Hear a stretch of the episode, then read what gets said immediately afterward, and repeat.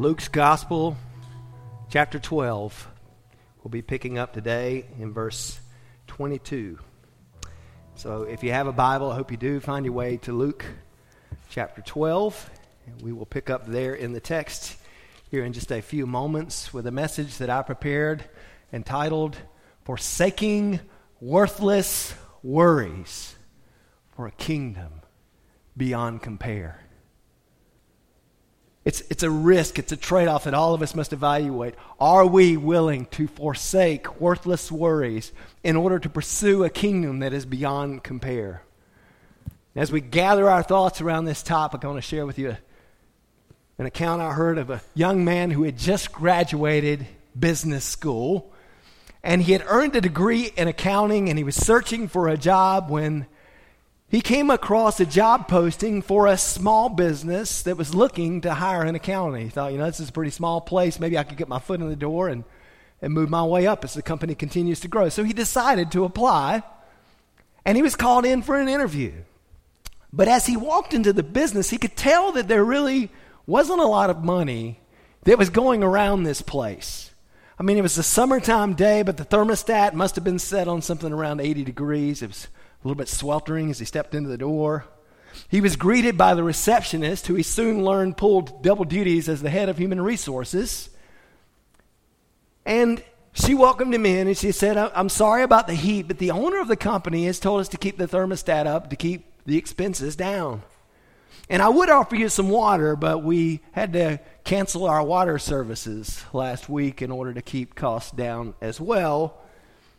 Well, soon this young accountant, this fresh graduate, found himself sitting down before the very owner of the company, who was obviously a very nervous man. He was fidgeting a little bit as they were talking to one another. And the owner said to this young accountant, he said, I need someone who can handle my accounting and my worrying. Uh, c- come again, said, said the accountant. Did you say you want someone to handle your worrying? Yeah, that's right, said the boss. I spend a lot of time worrying about all sorts of things, but I don't want to have to worry about my money. So your job will be to handle all the worries that have to deal with money. Well, I see, said the accountant. And just how much does this job pay? I mean, all that worry, that's, that sounds like a pretty high calling. Well, the boss said, Well, I'll start you out at $200,000 a year. $200,000, the accountant exclaimed. He said, How on earth is such a small, struggling business going to afford a big salary like that? Well, that, said the owner, will be your worry and not mine. Worry. That's an English word that is derived from an old German word, which was würgen, which literally means to choke or to strangle.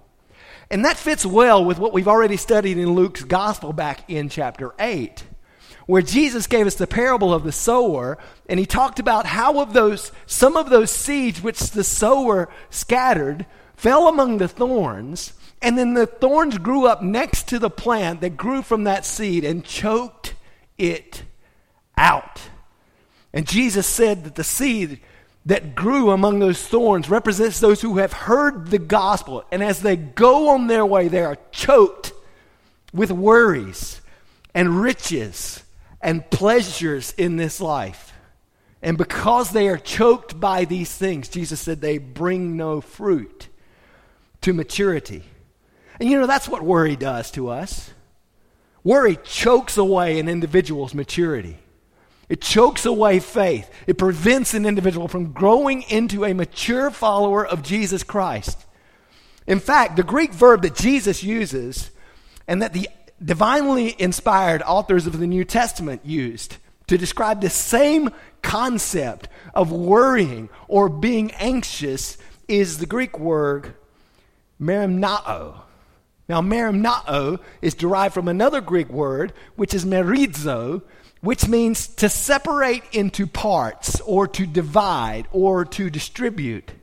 So when we encounter Jesus speaking here in Luke chapter 12 about the issue of worrying or being anxious for nothing, as your translations may say, as we encounter that here in Luke chapter 12, or as you might find these remarks, these remarks are very similar to what we find in Jesus' Sermon on the Mount in Matthew chapter 6. These passages are very similar to one another. And Jesus probably taught this sermon on many occasions. It was a sermon that so many individuals need to he- hear. It's a sermon that we need to hear as well. But when Jesus is speaking of this word, anxiety, when he's speaking of this worry, we find that, that Jesus is actually, per that original Greek language, he's really talking about the division of an individual's heart, the division of an individual's priorities. Because that's what worry does to us. That's what anxiety does to us. It divides an individual's heart and it distracts his pursuit of God such that he puts the focus on the circumstances of his life rather than on the kingdom of God that he's called to pursue.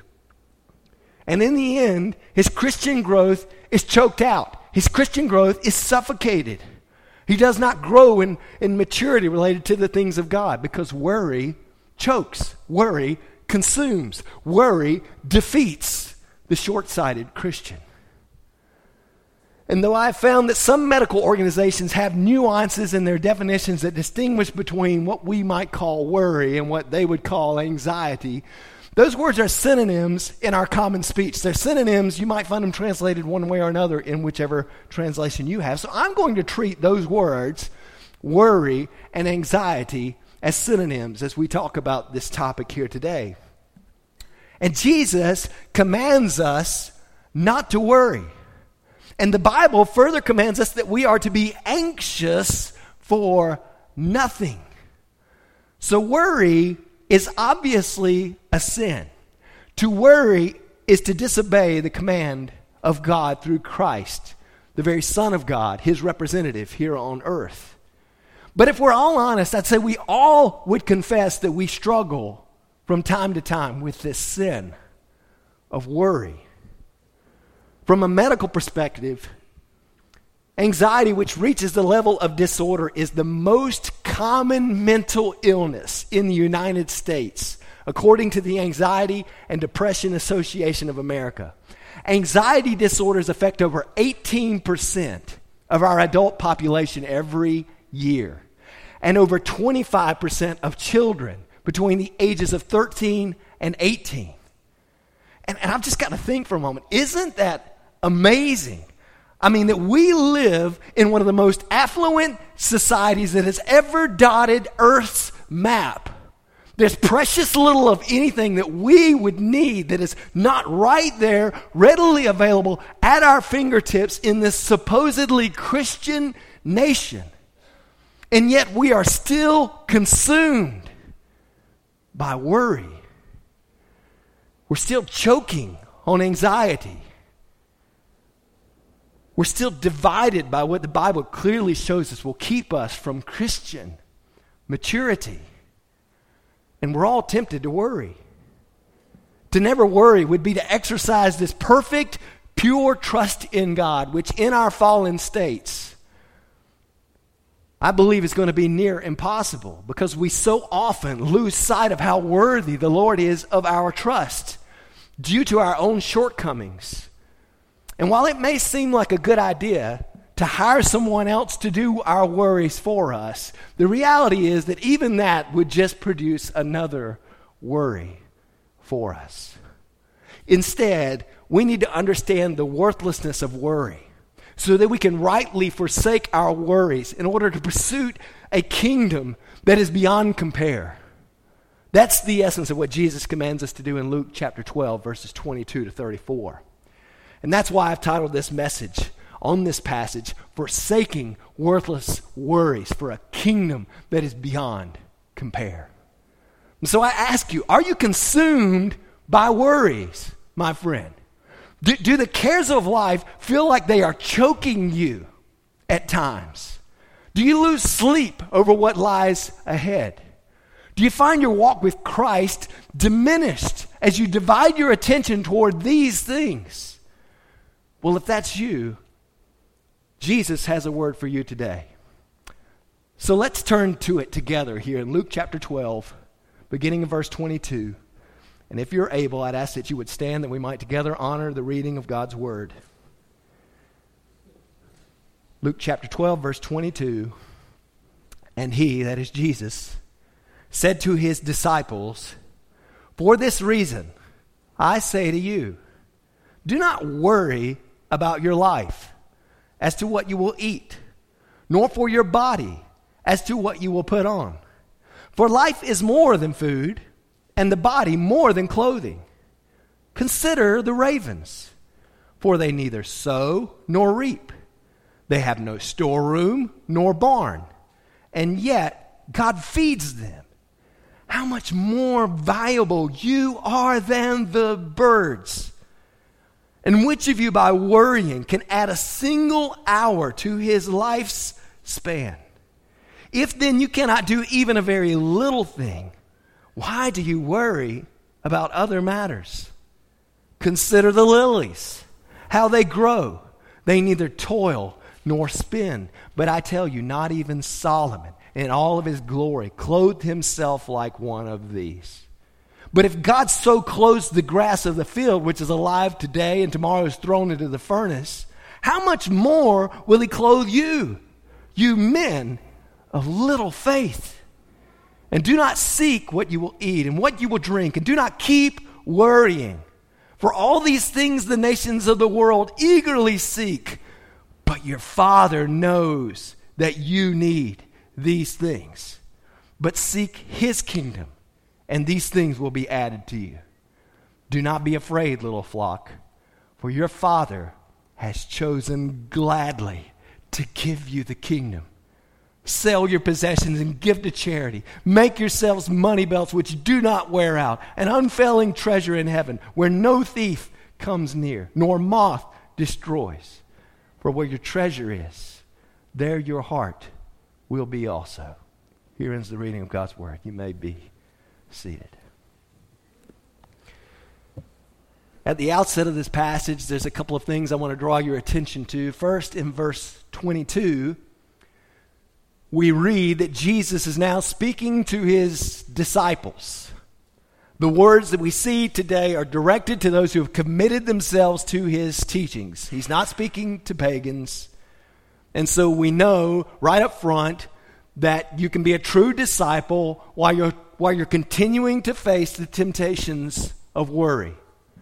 But also, we should note that Jesus is on his way to Judea and he's teaching in the towns and the villages along the way as he's set his face now towards Jerusalem, that holy city where he will go to die for the sins of mankind, for the sins of you and me. Jesus is on his way there, and as he's teaching, he's encountered some individuals that have brought some challenges to him. We saw a few weeks back, he was encountering the Pharisees, who ultimately were showing holiness on the outside, but on the inside of the dishes, Jesus said they were not clean. And so Jesus then went to the crowds and he's preaching to the crowds and he tells the crowds to beware of the hypocrisy of those Pharisees. And as he does that, there's this man who kind of interjects in the midst of his conversation. And he says, Lord, tell my brother to divide my family inheritance with me. This guy kind of runs roughshod over all that Jesus is teaching so that he can bring up his own need. And Jesus then begins to teach the crowds and this individual who's talked to him about this danger of greed and how we ought to guard ourselves and guard our lives against greed, such that he ends his final words before sharing a parable of a very greedy sort of hypothetical man in verse 15 with these words. He says, Be on your guard against every form of greed for not even when one has an abundance does his life consist of his possessions. And the parable that he shares after that talks about this man whose life was wrapped up in his possessions, such that he could ultimately, he thought he could kind of hit this point of retirement where he could take his ease, he could eat and drink and be merry for many years, while God, in fact, actually demanded that man's life before those years could ever be enjoyed. That man thought that his life consisted of his possessions. So he stored up treasures for himself, but he was not rich toward God. And his short sighted view on life proved that he was a fool, according to Jesus' words. And so in verse 22, Jesus says, For this reason, that is, for this reason, because life consists of more than just what you possess, for this reason I say to you, do not worry. In fact, in these words that Jesus gives us, which follow in this passage, we find that worrying is worthless. That's going to be the focus of our time this morning. We'll pick up with the second half of this message next week. But the first thing I want you to notice is that worrying is worthless. In fact, I want to show you from this text four reasons why worrying is worthless. The first is this when you worry, you miss more important matters. That's what Jesus says here in verses 22 and 23. When Jesus commands us not to worry, he uses a, a couple of our most basic needs, like a couple of the things that we would expect we most need in life, in order to teach us that we should not worry.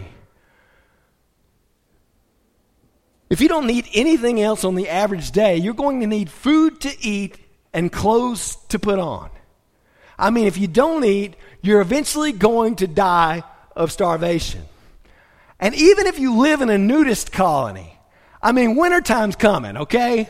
And you don't want to be out in the sun too long without having some covering for your body. These are basic, essential needs food and clothing. What you will eat and what you will put on. But Jesus tells us in verse 23 that there are more important things that deserve our attention than the basic necessities of life. For life is more than food, and the body more than clothing, he says. And there's a danger for every individual. And let me say this this is a danger. It doesn't matter whether you are rich or whether you are poor. The danger is that an individual would be so consumed with the essentials that, that that individual would miss the things which are more important. For the poor individual, the anxiety over the next meal will more often take the form of worrying over how it will be obtained. Sometimes the worry is how to get the resources.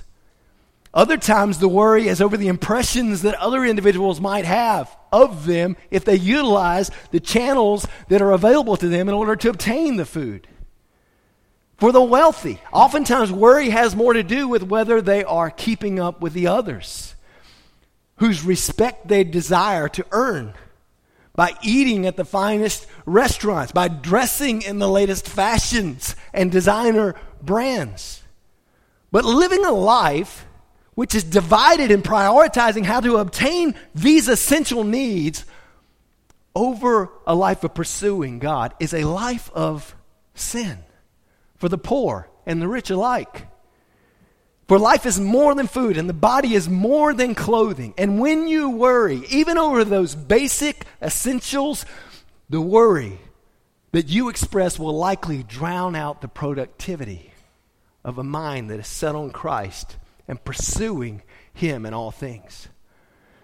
Pastor John MacArthur says it this way He says, When we allow our daily concerns to turn into worry, and therefore sin when our thoughts become focused on changing the future instead of doing our best to handle our present circumstances. Such thoughts are unproductive. They end up controlling us, though it should be the other way around. And they cause us to neglect other responsibilities and relationships. And friends, Jesus wants us to be focused on more than just food for our lives and clothing for our bodies. That's the reason Peter commands wives, for example, in 1 Peter chapter 3, to win their lost husbands without words through behavior that is chaste and respectful. Then he instructs them with these words in verses 3 and 4. Your adornment must not be merely external, braiding the hair and wearing gold jewelry or putting on dresses, but let it be in the hidden person of the heart with the imperishable quality of gentle and quiet spirit, which is precious in the sight of God. And so, wives, if you're here and you, and you are married and you, you are a wife of some man, then, then you have something more beautiful than fine dresses and jewelry and makeup to adorn yourselves with. Don't let the anxieties of fashion keep you in a form of godliness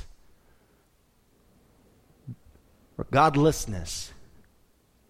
And none of us ought to let our desires for finer things cause us to forsake the one who holds our eternities in his hands because life is more than what the finer things of this perishing world has to offer.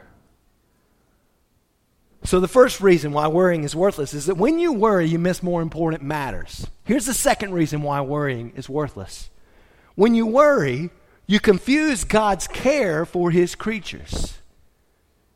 In this passage, Jesus tells us to consider two objects of God's creative order. First, we're called to consider the ravens in verse 24. Then we're called to consider the lilies in verse 27. In both of these examples, we see God's care for his creatures. It's so clear, so readily apparent in nature. But when we worry, we miss these things. We can't see God's hand at work in nature, providing for all of his created order. So, like a guide on a nature trail, Jesus calls us to pause and to consider these truths that are so clear and present in God's created order. I can imagine Jesus just there teaching in between Galilee and Jerusalem as, he, as he's on the road. I can just imagine him pointing to the ravens that are flying overhead. I can imagine him pointing to the wildflowers of the field, maybe plucking one up and showing those who are there. Consider this. He's drawing our attention to God's creation, drawing our attention to God's order. And the first the first creature that he calls us to consider is the raven. Now, ravens, for us, don't have maybe the same context, but, but in, to the Jews, the ravens were not well respected animals. In fact, in Leviticus chapter 11, God had revealed to the Jews all of the animals that were clean for them to eat and to handle, and the animals which were unclean. And some of the birds that that chapter describes there in Leviticus chapter 11 are described as detestable abhorrent, and not to be eaten. It's among that list of birds, that list of detestable birds there in Leviticus 11, verse 15, that we read every raven in its kind is included among that number of detestable birds. Yet Jesus causes us to consider how even this detestable animal receives its nourishment from God. In Job 38 41, God asked Job, Who prepares for the raven its nourishment when its young cry to God and wander about without food? The answer is abundantly clear God provides for the raven. Then in Psalm 147, verse 7, the psalmist commands us to sing to the Lord with thanksgiving, sing praises to our God on the lyre. Why? Well, the reasons to praise the Lord and give him thanks in song include verse 9, which says, He gives to the beast its food, and to the young ravens which cry. There's not a baby raven that the Lord does not hear and provide for. And as Jesus says in verse 24, though the ravens neither sow nor reap, although they have no storeroom nor barn, God feeds the ravens. And Jesus wants us to see that even the ravens, which are detestable, unlike us, even those detestable ravens receive their provisions from God. And God takes care of the ravens, and He'll take care of you too, if you'll trust Him. Now, let me make something clear. The fact that God cares for the ravens is not a command for us to be idle.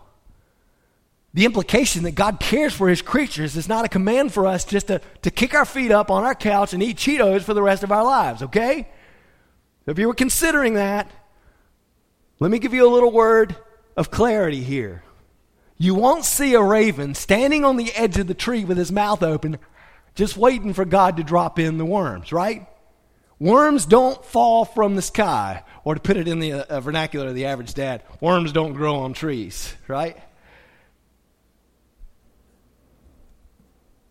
God provides for the ravens through an earth that has been well designed to bring forth the worms in their due season.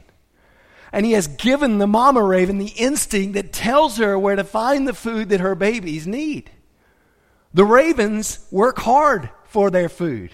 They stay busy searching, snagging up insects, migrating to adjust for changing seasons, preparing their nests, caring for their young, teaching them to fly, and ultimately pushing them out in their due time, and so on. That's all a part of what a raven must do if that raven is going to eat. Well, likewise for humans. The Bible says in 2 Thessalonians 3:10, if anyone is not willing to work, then he is not to eat either. But do you know what you won't find? You won't wander into the woods one day and discover that a bird has overdone it, right? You're not going to go out and find a bird mansion where some bird has taken several limbs and has built out his estate going overboard, you know, going, and then all of a sudden the infinity pool unveils, right? That's not going to happen with the birds. You're just not going to find that. You won't find birds with a mentality that says, you know, there are lots of branches and there are lots of worms here in this area. You know, I'm just gonna I'm just gonna store a lot of those worms up and I'm just gonna lay around all day eating, drinking, and being merry. Birds don't do that. Birds are content to work within the framework of God's design. They only overindulge themselves when we humans take them and cage them up to where they can't do what God has naturally designed for them to do. So think about that when you're caged up on your couch with your Cheetos, okay? The birds aren't anxious over whether or not they're going to have the latest and greatest nest like the blue jays have, right? That's just not what consumes the, ner- the, the birds. They just go about their business until they find what they need. And they always find it because God is looking out for them. So if the birds have no reason to worry, my friends, I ask you, why do you have reason to worry? Jesus says God feeds the birds. And then he, as God in the flesh, exclaims these words How much more valuable are you than the birds? Then, down in verse 27, Jesus tells us to consider this reality God dresses grass better than kings dress themselves. For the lilies grow, neither toiling nor spinning. But not even Solomon, who was the wealthiest king who lived in biblical times, not even Solomon in all of his glory, not even when he was clothed better than any other man who lived on earth, not even then was he clothed better than the wildflowers which God clothes. You take the finest woven garment and you place it under a microscope, and you know what you're going to find? You're going to find a bunch of fibers that up close just looks like burlap. But if you take the petal of a flower and you slide that petal of flower under that same microscope, you will get lost in the wonders of life that were designed within that petal to produce that flower's beautiful clothing. With all of our human wisdom and ingenuity, we can't design a garment that is intricate and sophisticated to the degree that that flower's petal is. Yet Jesus says it in verse 28 if God so clothes the grass of the field, which is alive today and tomorrow thrown into the furnace, how much more will He clothe you? You see, dead flowers aren't very valuable to anyone. Husbands, I don't, I don't advise you to go and pick a bunch of dead flowers and show up to your wife and hand them over. They don't tend to be very well appreciated, okay? As a matter of fact, in Jesus' day, they were often gathered up and used for fuel. Yet, even these little flowers, which aren't much, worth much of anything to anyone in the long run, receive God's tender love and care in the present. And you, my friends, you were not made for the furnace. You were made for the family room. The only way you'll end up in the furnace is if you reject God call upon you to receive his gracious gift of salvation. Because God doesn't want you in the furnace, my friends. He wants you in the family room.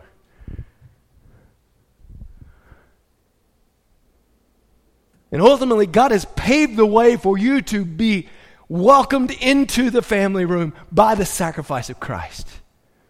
Jesus has come and he has borne the sorrow. He has been acquainted with the griefs.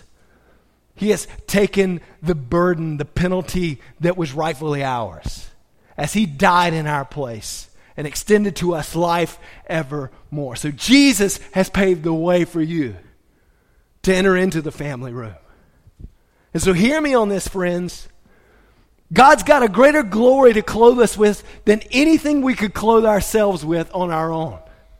I may never be able to wear the fashions of world design, world renowned designers like Gucci or Louis Vuitton, but I'm not going to give my life to those designers.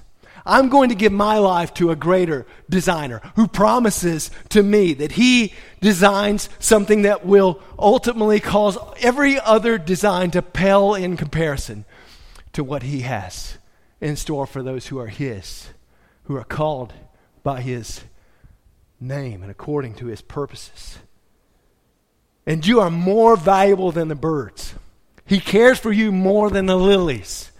These things birds and lilies were not created in his image, but you and every other human being are created in his image. You and every other human being possess his special favor. The birds and the lilies were never designed to be joint heirs with Jesus Christ, but you were designed for this very purpose. Jesus didn't come to redeem the lilies. He didn't come to redeem the ravens. He came to redeem you. He's not coming again to resurrect the ravens. He's not coming again to lift up the lilies. But for you, dear Christian, He has a promise that He is coming again. And He is offering to you eternal life by His work. Life with Him forevermore. He hasn't gone to prepare a place for the lilies and the ravens, but he has gone to prepare a place for you, dear Christian. And God cares for his creatures. And if you aren't careful to consider that, you may drown out the joy of his care in the worthlessness of your worries. Some poet has written these words Said the wildflower to the sparrow, I should really like to know what these anxious human beings rush about and worry so. Said the sparrow to the wildflower, Friend, I think that it must be that they have no heavenly Father such as cares for you and me. And so I say to you, don't worry. For when you worry, you confuse God's care for his creatures. That's the second reason why worrying is worthless. Here's the third when you worry, you lack the ability to lengthen your life. That's the truth that Jesus abundantly makes clear here in verses 25 and 26. He begins with the rhetorical question And which of you, by worrying, can add a single hour to his life's span? That word that's translated hour is actually a, a measurement of length. It, was actually the cubit, which was the measurement from the joint of the elbow to the, to the end of the longest finger, to the end of your middle finger. That's a cubit. He's saying, which of you by worrying can add that length? There's about 18 inches. Which of you by worrying can add 18 inches to your own life? That's a rhetorical question, but the answer is so clear, right? None of us.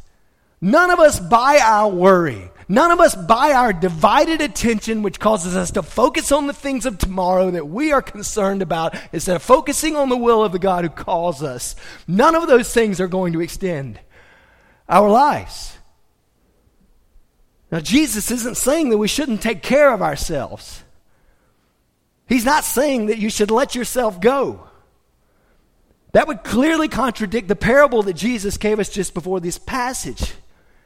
He is not saying that we should never exercise. For Paul says in 1 Timothy 4 8, physical training has some value, but godliness has value for all things, holding promise for both the present and the life to come. Physical exercise may indeed have some value, it may indeed extend your life, but worrying is not exercise. Providing for tomorrow is good, but worrying about tomorrow is a sin. Because God is the God of tomorrow just as much as he is the God of today. Lamentations 3:23 tells us his mercies are new every morning. He feeds us just as he fed the children of Israel. If you'll remember when they were wandering about in the wilderness, he fed them with just enough manna for that day. Just enough that they could be sustained by his giving hand. And so it's good for us to remember that even with our exercise, God still holds the hours of your life in his hands. And it is appointed for men to die once, and after this comes the judgment, according to the Bible. And when you spend your time consumed by worry over your earthly life, you become consumed by fear for the future that ends up producing within you this disordered system that crowds out the time for exercise and for godliness. In fact, scientific studies have revealed that worry shortens the length of an individual's life. According to the health publishing website Verywell, which is a partner of the Cleveland Clinic, here's what they say Many studies have found a link between anxiety prone personality and shortened lifespan. The tendency to always react to frustration, loss, or threat with negative emotions is referred to as neuroticism by researchers who have found this trait to be widespread and worrisome. A 2009 article pus- published in American Psychologist stated that there is growing evidence that neuroticism is a psychological trait of profound public health significance. Neuroticism is a robust correlate and predictor of many different mental and physical disorders. Then they give an example. They say, for instance, for a study published in 2008, researchers at Purdue University followed 1,600 men ages 43 to 91 for 12 years to examine how those with neurotic personalities fared over time.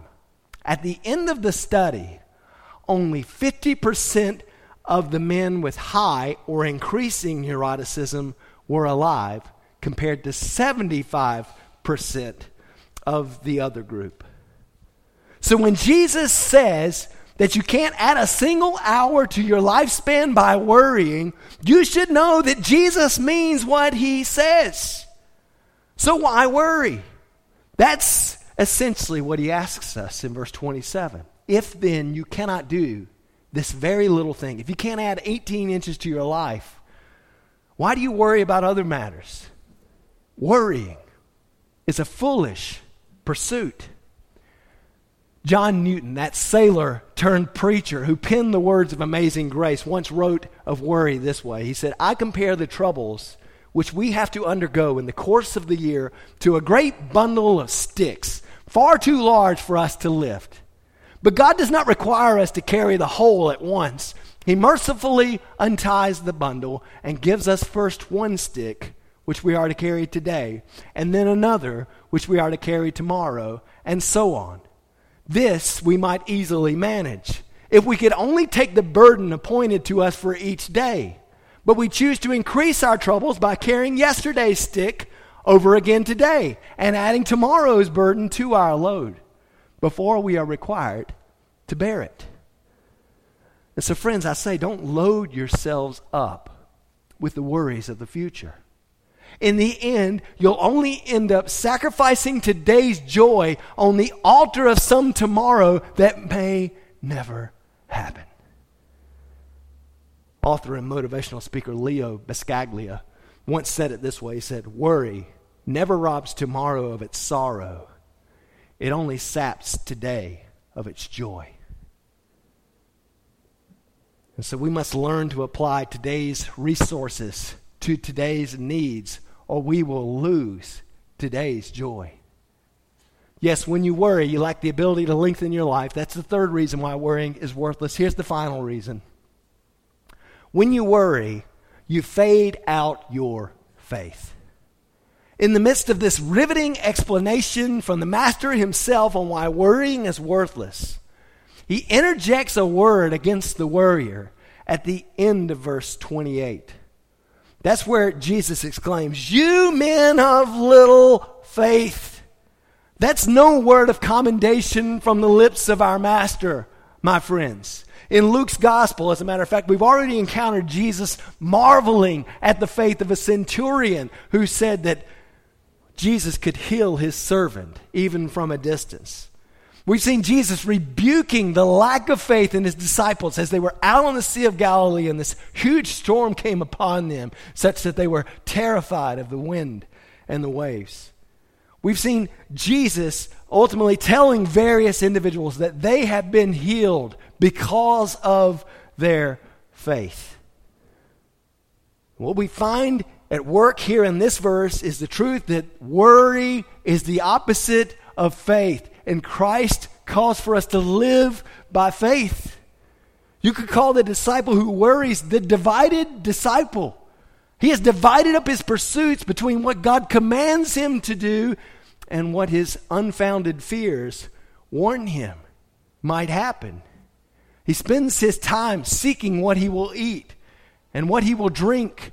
And as he keeps worrying, he finds himself in greater trouble still. And in the end, his faith fades out.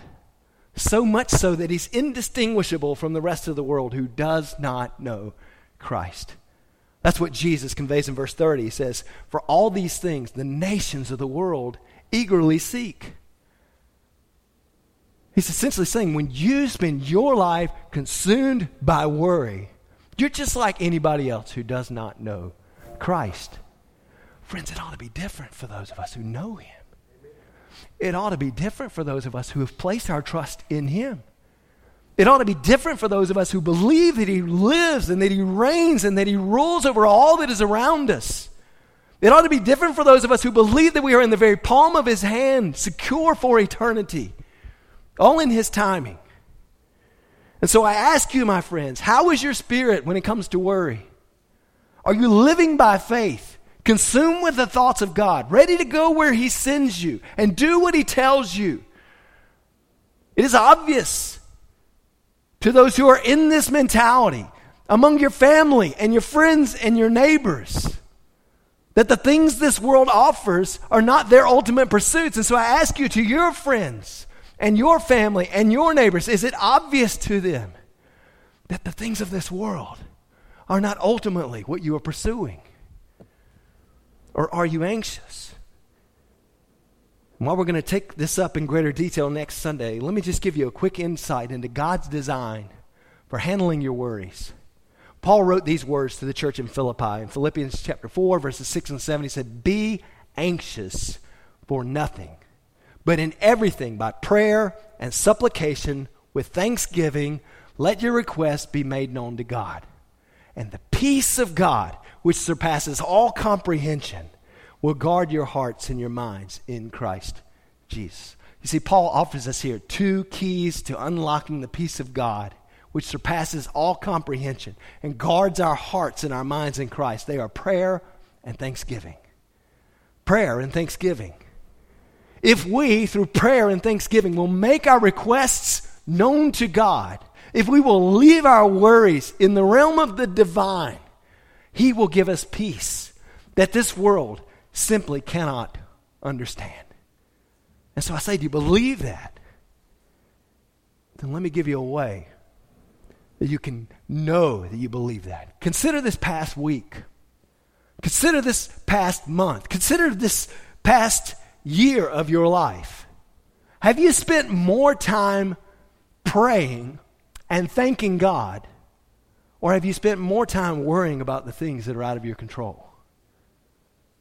Because if we're pursuing what God has commanded us to do and casting all of our anxieties upon Him, according to Philippians, in Paul's letter to that church, then we ought to be spending more time in prayer, confessing our anxieties, leaving them up in the realm of the divine, than we would struggling with them on our own.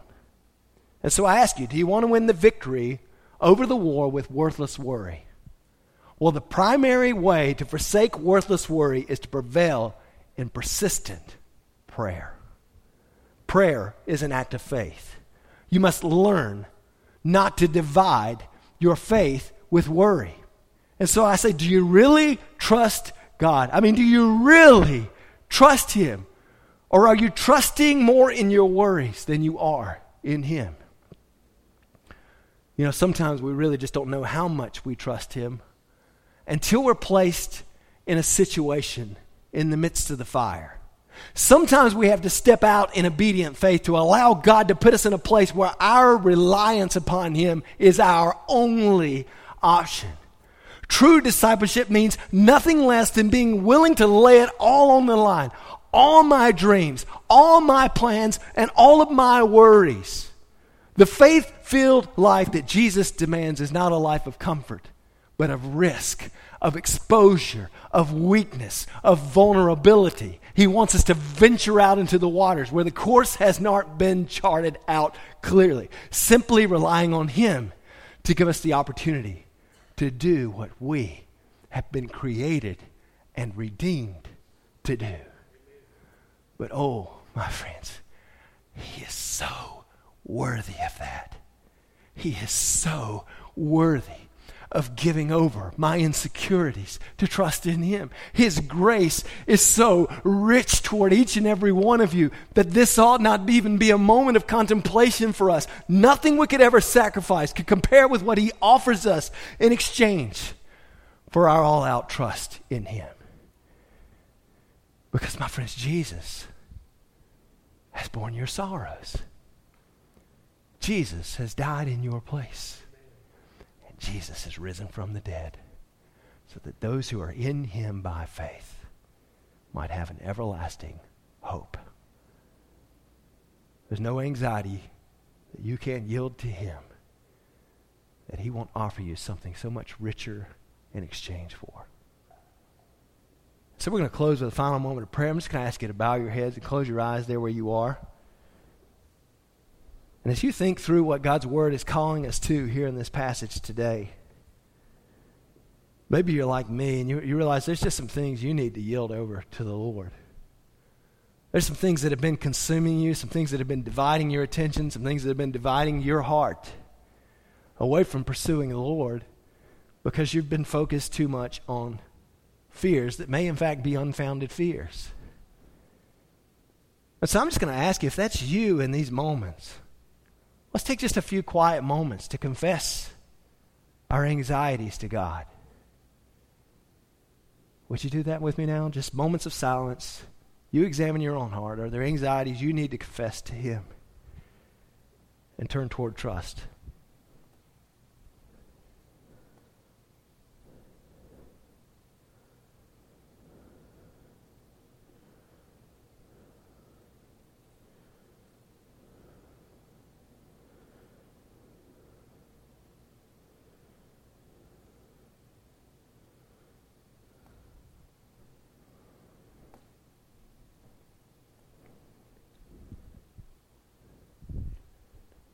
Now, if that's you today and you've still got your head bowed and no one's looking and, and you really sense there are some anxieties, you really want to make a firm decision to commit to the Lord and to turn over to prayer and to, and to leave with Him by faith. If that's where the Lord is driving you today, would you just slip up your hand?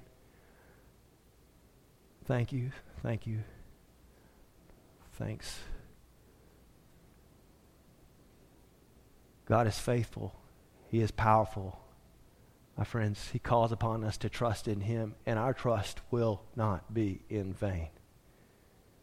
Father, we praise you for your grace, which calls for us in our anxieties to trust in one who is so much greater than the fears of tomorrow. To trust in one who holds every circumstance in the midst of his control. God, we trust in your providence over us. But if we're honest, Lord, we confess that far too often the anxieties of this world choke us in the present moment. So, Father, I pray that as we indeed commit ourselves in these moments to lay these things up in the div- divine realm where you, O oh Lord, can be in charge of all things, God, I pray that you would show yourself as you've shown yourself to be over and over again in Scripture, a God who loves, a God who cares, a God who provides, a God who protects, a God who leads the ones whom he loves, who place their steadfast trust in him into green pastures. And Father, may we find you faithful as we yield to you our hearts, our desires, our worries. We pray these things in Jesus' name. Amen.